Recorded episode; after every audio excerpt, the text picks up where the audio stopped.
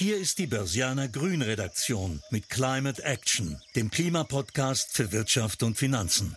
Ja, hallo, herzlich willkommen. Mein Name ist Daniel Nutz. Ich leite die Börsianer Grün Redaktion und ich will heute mit euch und unserem Podcast Studiogast über das große Thema Wald- und Entwaldungsrisiken sprechen. Seit den 1990er Jahren ist eine riesige Fläche an Wald verloren gegangen. Wir müssen dringend gegensteuern. Es gibt verbindliche Ziele, denen sich die Staatengemeinschaft verpflichtet hat bis 2030.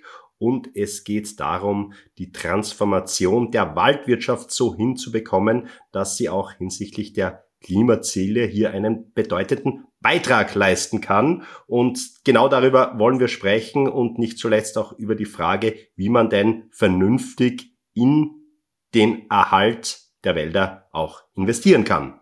Und dazu habe ich heute den Christoph Butz von Big D Asset Management zu Gast. Ja, hallo, guten Tag, Herr Butz, Nachhaltigkeitsexperte von Big D Asset Management und Manager des äh, Timberfonds. Ich sehe, Sie sind gerade im Homeoffice. Wo erreiche ich Sie denn genau? Sie erreichen mich in einem äh, kleinen äh, Dorf äh, im Kanton Aargau, ziemlich ländliche Gegend. Wir haben die Möglichkeit, einen Tag pro Woche zu Hause zu arbeiten. Das mache ich sehr gerne. Ich habe hier auch die Ruhe für ähm, zum Beispiel so ein Interview mit Ihnen. Das ist etwas schwieriger im Geschäft, was immer rund läuft. Sehr gut. Äh, wir haben uns ja ein relativ breites Thema, das Thema Entwaldung und Deforestation, äh, vorgenommen. Ich habe jetzt da vorab ein paar Zahlen gezogen. Also jährlich verschwindet eine Waldfläche äh, von netto in etwa 5 Millionen Hektar. Das ist so groß wie die ganze Schweiz. Seit 1990 sind Waldflächen in der Größenordnung des Subkontinents Indien und dazu noch Nigerias verschwunden. Das hat natürlich große Implikationen auch auf das Weltklima zum Beispiel. Eine Studie des WWF sagt hier, 15 Prozent der Emissionen sind auch auf Schädigungen des Waldes und Entwaldung zurückzuführen. Können Sie vielleicht kurz beschreiben, wie, wie groß ist das Problem ähm, und wo kann man hier ansetzen? Ja, also Sie dies, diese Zahlen äh, stimmen leider, muss man sagen. Es ist eigentlich tragisch, es sind Schätzungen dass man das nicht genau weiß bei so einem wichtigen Thema, diese fünf Millionen Hektar Waldverlust netto, also das heißt, was gerodet wird. Und dann äh, muss man auch noch schauen, dass äh, vielleicht in Ländern wie der Schweiz oder Österreich oder ähm, anderen Ländern, die entwickelter sind, der Wald etwas zurückkommt, in Berggebieten zum Beispiel. Also diese Netto-Waldflächenverlust von fünf Millionen ist enorm. Fläche der Schweiz, Sie haben es erwähnt. Aber noch schlimmer ist die tatsächliche Rodungsfläche wenn man nicht netto anschaut, sondern was tatsächlich abgeholzt wird, ist etwa doppelt so groß, also etwa 10 Millionen Hektar. Das hat sich verlangsamt, ja, seit dem letzten Jahrhundert zum Glück, aber es ist natürlich immer noch viel zu viel und äh, mit diesem Tempo können wir unmöglich weitermachen. Jetzt haben Sie die, äh, die Klimaauswirkungen schon angesprochen. Das ist natürlich nur ein Problem der Entwaldung. Äh, aber ein sehr wichtiges, wenn Sie denken, dass natürlich die Bäume das CO2 aus der Luft holen, in ihrer Biomasse speichern. Aber es ist nicht nur die Pflanzenmasse, sondern es ist vor allem auch der Waldboden, gerade in tropischen Gebieten, wo eigentlich der Großteil des, äh, des, des Kohlenstoffs im Waldboden gespeichert ist, in diesen torfigen, dicken Schichten. Und wenn sie Wald roden, dann geht nicht nur der Wald verloren und quasi die überirdische Biomasse, sondern eben auch dieser Boden wird mineralisiert und CO2 freigesetzt. Und diese, diese Größenordnung 15 Prozent, es gibt Schätzungen 12 Prozent bis über 20 Prozent unseres jährlichen äh, CO2-Ausstoßes weltweit. Sie denken 40 Milliarden Tonnen CO2 und ein Fünftel davon kommt von der Entwaldung. Das ist natürlich enorm. Sie haben es auch angesprochen, der Wald leistet äh, sehr viel andere Dienste. Studien zeigen auch, dass Dürren, die äh, auftreten, natürlich auch sehr stark mit der Entwaldung zusammenhängen. Ich habe jetzt auch eine äh, Untersuchung gelesen, die einen Zusammenhang herstellt zwischen der Entwaldung und Pandemien wie ähm, Covid-19. Also wir sehen hier, der Wald leistet sehr wertvolle Dienste. Es war sehr ursprünglich auch so, dass der ganze Nachhaltigkeitsbegriff ja eigentlich aus der Waldbewirtschaftung, aus der Forstwirtschaft kommt. Man meinte, man soll eben nur so viel nehmen, wie nachwächst, jetzt sehr verkürzt gesagt. Ja. Äh, was ist denn da so äh, schiefgelaufen in den letzten Jahrzehnten oder seit der Industrialisierung oder seitdem wir mehr Wald nützen und verbrauchen, als wir eigentlich sollen? Ja, das ist eigentlich eine sehr, äh, eine sehr gute Frage, weil wir ja früher den Wald vor allem abgeholzt haben, vor zwei, dreihundert Jahren, weil es noch kein Erdöl gab, kein Erdgas.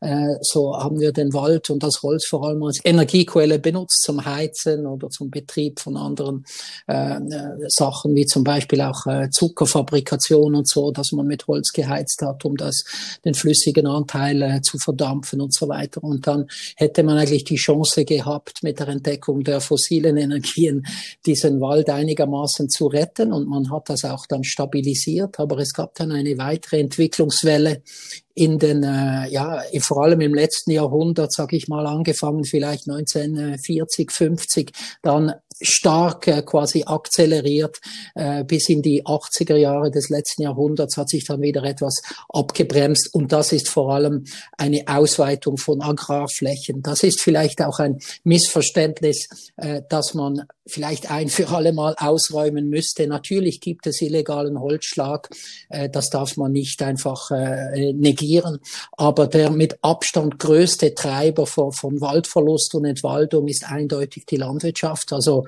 wir, die Art, wie wir leben, wie wir uns ernähren, äh, wenn Sie so eine Größenordnung anschauen, dann ist wirklich etwa 90 Prozent vom gesamten Waldverlust äh, geht auf Kosten der Ausdehnung von, von Landwirtschaftsflächen.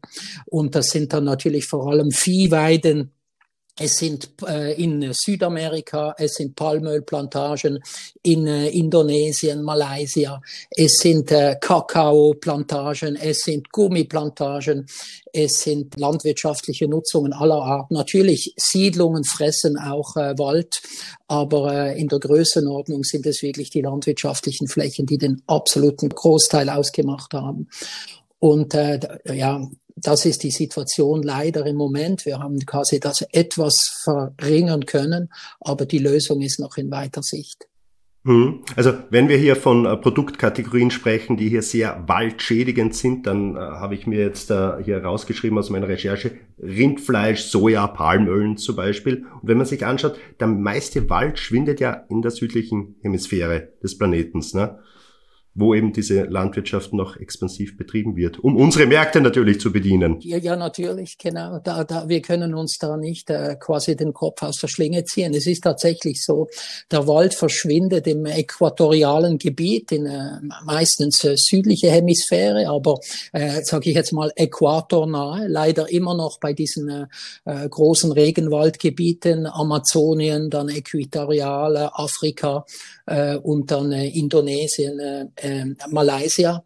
Dort ist es ja zum Teil auch eine Regierungspolitik, dass äh, der bestehende Regenwald zum großen Teil umgewandelt werden soll in äh, nutzbare oder äh, profitablere Bodennutzungsformen. Also der, der Regenwald wird abgeholzt und Palmöl wird gefördert. Und da spielt es natürlich eine Riesenrolle, wo, wo wird dieses Palmöl dann verkauft. Und ein Großteil geht natürlich, äh, bleibt auch im Land. Ich meine, die haben ja auch alle äh, wachsende Bevölkerungen, aber ein sehr großer Teil wird eben auch exportiert äh, in unsere Breiten. Und damit tragen auch wir hier im Westen oder in Mitteleuropa eine große Verantwortung. Äh, nicht nur, wenn wir eben Rindfleisch äh, irgendwo aus äh, Südamerika konsumieren direkt, sondern eben auch, wie Sie es genannt haben, äh, in Südamerika sind die Sojafelder eine, eine eine große Belastung. Es wird, es wird sehr viel Wald gerodet, auch äh, Buschwald, Cerrado genannt, äh, fällt diesen äh, Sojaplantagen zum Opfer. Und dann wird dieses Soja äh, als Viehfutter verarbeitet. Wenn es der menschlichen Ernährung dienen würde, könnte man natürlich zehnmal so viele Menschen damit ernähren.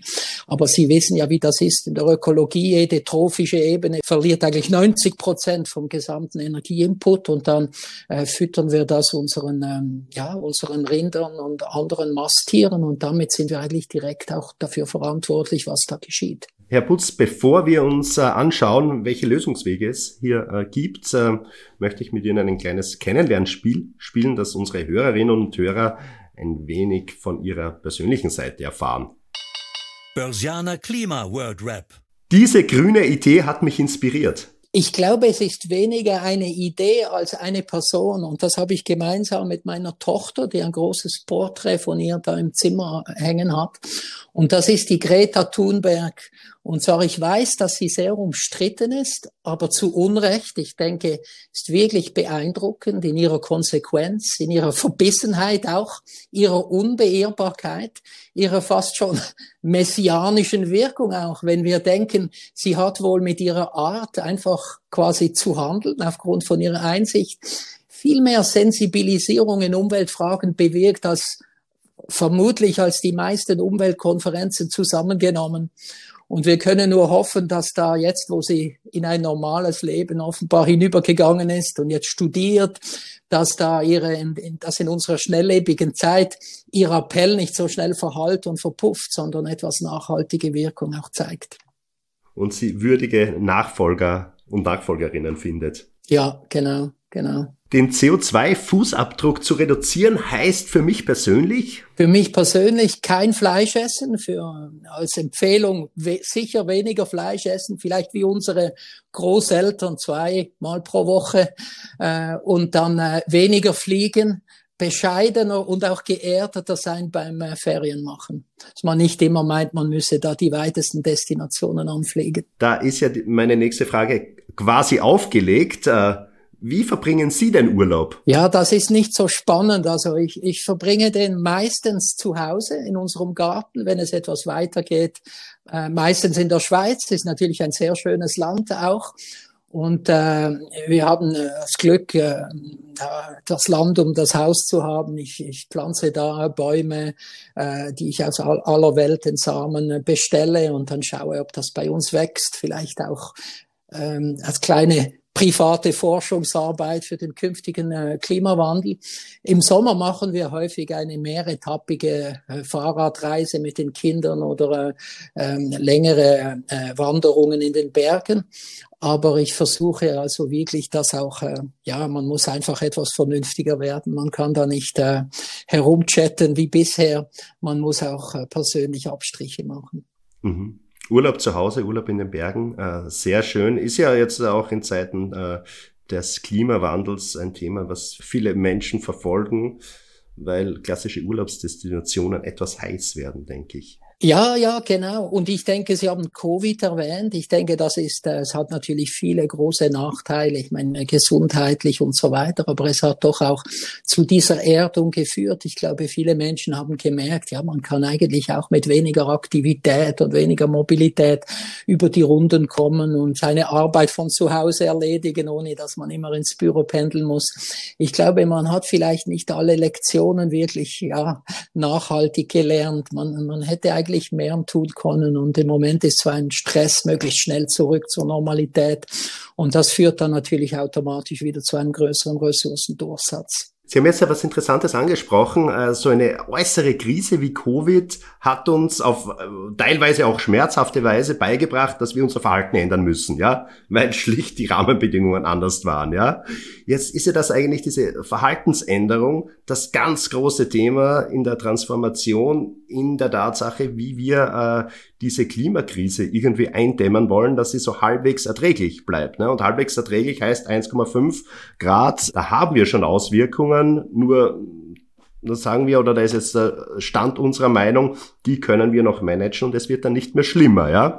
Wenn wir jetzt beim Thema Wald bleiben, mir ist ja aufgefallen, beziehungsweise wir haben auch in unserem Vorgespräch darüber gesprochen, es gibt natürlich ja auch die Meinung, man muss sozusagen alles zurückfahren. Ne? Also man muss sozusagen jetzt am besten aufhören, den Wald zu äh, bewirtschaften, äh, mehr oder weniger die, den, den Wald sich selbst überlassen, die, die die Urwälder sollen zurückkehren. Können sie natürlich nicht, aber Sie wissen, was ich meine, ja? Ich glaube, Sie verfolgen hier jetzt einen anderen Ansatz, nämlich den der nachhaltigen Nutzung. Jetzt würde ich gerne mit Ihnen diskutieren in ein paar Minuten.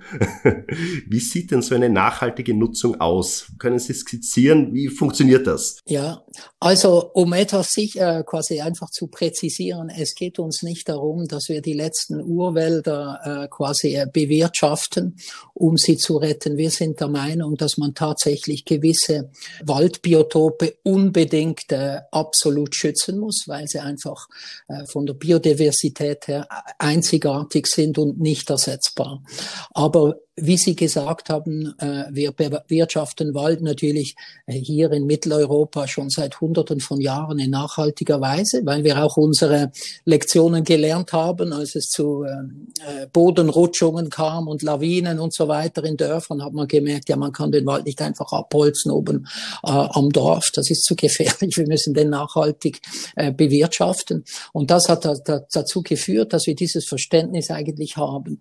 Und die Idee wäre, dass man eben Wälder durch nachhaltige Bewirtschaftung schützt, dass man daraus Produkte äh, gewinnen kann, wie wir das hier tun in Mitteleuropa auf nachhaltiger Basis und diese Produkte eben auch unnachhaltigere Produkte, sprich solche, die auf fossilen äh, Materialien und Energien beruhen, äh, denken Sie an Stahl oder Beton im Hausbau, dass man die äh, so weit wie möglich ersetzen kann oder zum Beispiel auch Plastikverpackungen, die auf Erdöl beruhen, dass man die mit papierbasierten äh, Verpackungen äh, ersetzen kann. Es ist so, dass wir auch denken, wenn man den Wald bewirtschaftet, äh, in nachhaltiger Weise, dann gibt man dem Wald einen ökonomischen Wert. Und wenn Sie eine Ursache auch haben, äh, wenn man das jetzt ganz runterbricht, oder das ist ja komplex, warum verschwindet denn der Wald? Und dann ist es leider in unserer ökonomisch dominierten Welt so, weil es eben andere Nutzungsformen gibt, die profitabler sind. Und dann der Wald dem wird kein intrinsischer Wert zugesprochen, der verschwindet einfach, der bringt nichts oder halt andere Nutzungen vom, vom Wald, äh, wenn man jetzt einfach das Holz äh, verbrennt oder irgendwie zu Dumpingpreisen verkauft oder umwandelt in Landwirtschaft, ist das einfach viel profitabler und darum verschwindet der Wald. Und wenn man dem Wald einen Wert geben kann und je mehr man auch diese Produkte nachfragt und sie äh, wichtiger werden in unserem Leben und eben auch fossile Energien und Materialien ersetzen kann. Da kann man etwas fürs Klima tun, etwas sehr Wichtiges. Man stellt eigentlich ein fossiles System auf ein nachhaltiges, nachwachsendes System um. Und zusätzlich gibt man eben diesen, diesen Wald und diesen Waldflächen und im äh, übertragenen Sinn natürlich dann auch äh, diesen Entitäten, seien es Firmen oder äh, Länder, die diesen Wald besitzen, äh, gibt man diesen Wert und das ist dann ein Anreiz, diesen Wald eben äh, sehr langfristig zu erhalten und nachhaltig zu bewirtschaften. Mir sind auch aufgefallen, ich habe mir ein paar, ähm, ich sage mal, äh, fortschrittliche Unternehmen angesehen, wie sie ja, wie, wie so eine nachhaltige äh, Bewirtschaftung äh, oder Produktgestaltung des Rohstoffs Holz funktioniert.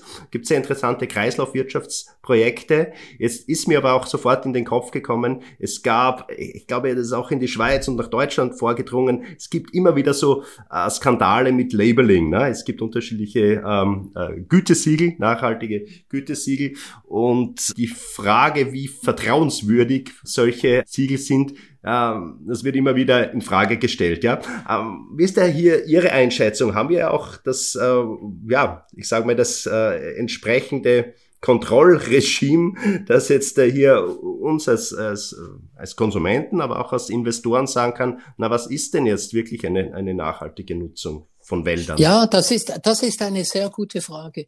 Es gibt im Moment äh, in der EU Bestrebungen, das wissen die meisten Leute nicht, es gab mal diese Tropenholzdiskussion, vielleicht vor 20, 30 Jahren und so weiter. Und die EU, die hat ja ein sogenanntes, bis vor kurzem eine EU Timber Regulation, und das war eigentlich ein, äh, basierte rein auf einem Legalitätsprinzip. Das heißt, Holzprodukte konnten eingeführt werden in den europäischen Raum, sofern sie legal geschlagen Anlagen äh, unverarbeitet wurden. Legal heißt aber, wenn der indonesische Staat beschließt, wir äh, werden ein Drittel von diesem Regenwald jetzt umwandeln in äh, Palmölplantagen und diejenigen, die die Holzarbeiten durchführen, haben einen Helm an und sind per perfekt ausgerüstet. Ist das legal? Legal. Und das kommt dann nach Europa. Und das hat man gemerkt, dass diese Nachhaltigkeit hier einfach außen vor bleibt. Und man ist jetzt dran mit diesen entwaldungsfreien Lieferketten eigentlich eine Gesetzgebung aufzuziehen äh, in Europa, nicht nur in Europa, aber vor allem in Europa auf EU-Ebene, die dann diejenigen, die Holzprodukte auf den europäischen Markt bringen und in Umlauf bringen, denen wirklich strenge Richtlinien auferlegen, so dass sie genau zeigen müssen, von wo kommt der, der, der Baum oder wo stand der Baum, aus dem dieses quasi äh, Produkt dann schlussendlich gewonnen wurde. Das ist jetzt am Aufbau. Ich finde das sehr begrüßenswert, weil es eben obskure äh, oder unseriöse Firmen, die Raubbau betreiben, eigentlich vom Markt ausschließen abschließen sollte, wenn alles so läuft wie geplant. Und die seriösen Unternehmen, die das eigentlich heute schon genau wissen, wir haben hier diesen Baum da und da genutzt und wieder äh, angepflanzt, diese Unternehmen sollten eigentlich begünstigt werden. Jetzt haben Sie auch dieses Labeling angesprochen. Es gibt ja oft viele Systeme. Es gibt äh, äh Sustainable Forest Initiative in den äh, USA und es gibt diese European Forest Certification Scheme und es gibt diesen FSC, der eigentlich so als Goldstandard gilt.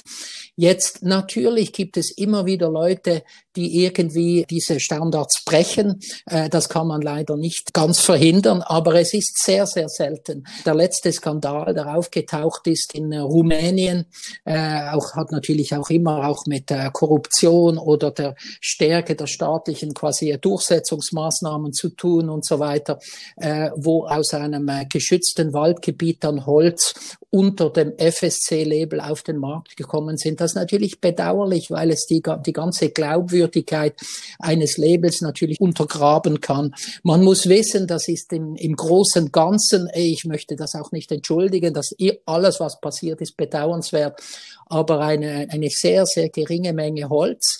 Und der FSC ist natürlich der erste, der dadurch, also die, diese Zertifizierungsorganisation, äh, die erste, die natürlich dadurch negativ auch äh, ja, beeinträchtigt wird und versucht, ihre Glaubwürdigkeit wiederherzustellen. Und sie haben auch sehr scharfe Maßnahmen unternommen. Aber es geht natürlich auch, der Wald findet draußen statt. Es ist nicht immer genau nachzuverfolgen, von wo dann Holz in einer Nacht- und Nebelaktion ins System hineinkommt. Aber es ist doch wichtig zu sagen, wenn forstwirtschaftliche Unternehmen, FSC oder eine andere glaubwürdige Zertifizierung machen, ist das mit sehr viel Aufwand verbunden und sie müssen sehr viele Informationen quasi zeigen und darlegen. Und die, das ganze System ist äh, sehr glaubwürdig, aber es gibt natürlich immer irgendwo ein, ein, ein, ein, ein Schlupfloch, wo kriminelle Elemente äh, das System missbrauchen können. Und in diesem Fall wurde das auch publiziert. Es ist auch gut, äh, dass das an die Öffentlichkeit kommt, aber es sollte dann natürlich nicht dazu führen, dass man das Vertrauen in,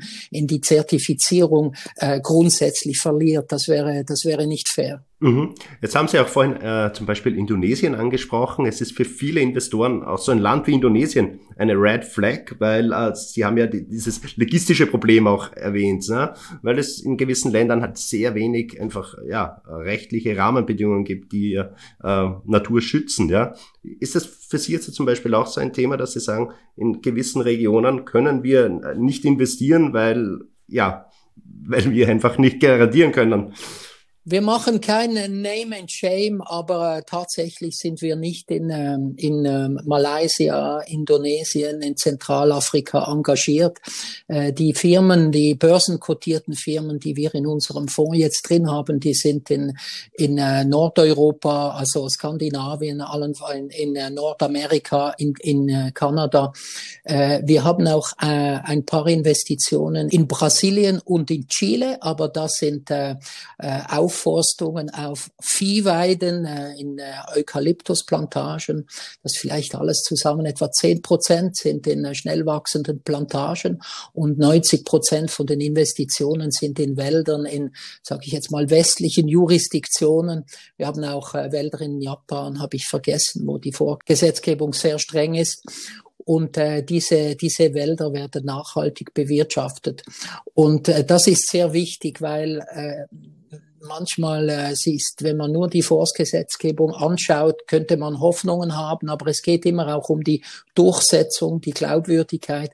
Und äh, wir möchten natürlich nicht äh, unsere Investoren und unseren Fonds Risiken aussetzen, die wir nicht im Griff haben. Und im Moment ist es leider noch nicht so weit, dass man mit gutem Gewissen in einige Regionen dieser Welt, Russland zählt natürlich auch dazu, wir haben nie Investitionen getätigt äh, in, in russische Forstwirtschaftsfirmen.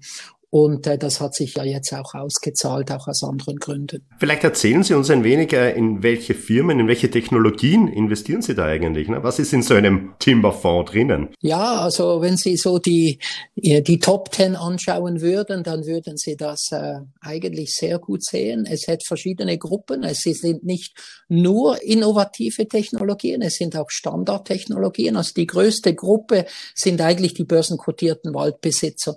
Das sind Firmen wie eine Weyerhaeuser oder eine Rayonier oder eine Potlatch, die haben sehr viel Wald in den USA und zwar nicht nur an einem Ort, das ist auch wichtig, das sind wirklich selbst schon diversifizierte Portfolios im Süden der USA, im Westen der USA, im Nordosten auch verschiedene Bestände mit verschiedenen Altersklassen und so weiter. Und viele dieser Unternehmen, nicht alle, sind zu einem gewissen Teil auch vertikal integriert. Das gilt vor allem auch für die skandinavischen Forstkonzerne, eine Svenska Cellulosa oder eine Stora Enso, die haben alle sehr viel Wald, aber auch Sägereien und äh, Papierfabrikation oder Zellstoff. Und das ist natürlich ein integriertes Businessmodell, das sehr attraktiv ist für uns. Daneben gibt es aber auch, weil wir einen Wertschöpfungskettenansatz verfolgen, auch Firmen, die selber keinen Wald besitzen, aber in dieser Wertschöpfungskette ein bisschen mehr, wie man neudeutsch sagt, downstream agieren. Das sind zum Beispiel Verpackungsunternehmen, die eben Plastikverpackung durch Papierverpackung ersetzen können, eine Graphic Packaging in den USA oder auch eine Stora Enso, die vor allem viel auch Consumer Packaging hat, diese Packungen, die in äh, Milchkartons gehen und so weiter. Es gibt auch äh, Bestrebungen und das sind meistens dieselben Träger, das sind nicht kleine innovative Firmen wie zum Beispiel im Pharmabereich, die die Innovation vor, vorwärts treiben, sondern diese große Firmen, die, die, die haben das Holz, die haben quasi diesen, die beherrschen den gesamten Holzfluss und die haben natürlich diese industriellen Prozesse und wenn Sie zum Beispiel eine Zellstofffirma anschauen, dann gibt es den Zellstoff und, oder Sie schauen Holz an. Es gibt Zellulose im Holz und es gibt Lignin. Und der Ligninbestandteil bis jetzt, der wurde vor allem verbrannt zur Herstellung von Prozessenergie, was an sich gut ist, weil die Forstwirtschaft ist sehr autark in der Prozessenergieerzeugung, weil sie natürlich Rinden und andere Abfallstoffe verbrennen können und damit gerade die Energie herstellen, mit der sie diese Produkte transformieren und herstellen.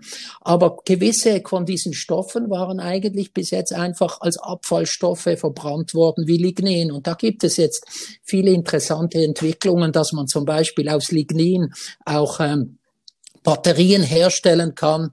Eine Stora Enso arbeitet daran für elektrische Fahrzeuge. Und das ist dann nicht einfach nur so eine, eine Second-Best-Lösung, sondern diese Batterien in den ersten Tests zeigen, dass man zum Beispiel die schneller laden kann als herkömmliche Batterien, dass sie auch kälteresistenter sind im Winter und so weiter. Es gibt aber auch weiter gediegene oder schon, schon äh, avancierte Projekte, zum Beispiel die, die UPM, eine finnische Firma, die baut im Moment, ist kurz vor Fertigstellung jetzt in Leuna in Deutschland, eine riesen äh, Bioraffinerie, muss man eigentlich sagen, alles holzbasiert. Und da werden das, sie haben 500, 600 Millionen Euro investiert. Das ist eine große Industrieanlage basiert auf Holz äh, ausschließlich. Und da werden industrielle Zucker äh, produziert. Das sind die Grundstoffe eigentlich für die Kunststoffchemie. Die gehen in allen möglichen Sachen, können die reingehen von der Colaflasche über äh, Laufsohlen an Joggingschuhen, Textilien und so weiter. Also da gibt es sehr interessante äh, Entwicklungen. Mhm. Sehr interessant. Man sieht hier, wie viel Innovationen eigentlich in diesem Rohstoff äh, Holz äh, drinstecken. Ich habe auch einiges gelesen über äh, den Einsatz, den vermehrten Einsatz in der Bauwirtschaft. Also man kann hier sehr äh, gespannt sein, wo sich das Thema in Zukunft hinentwickelt.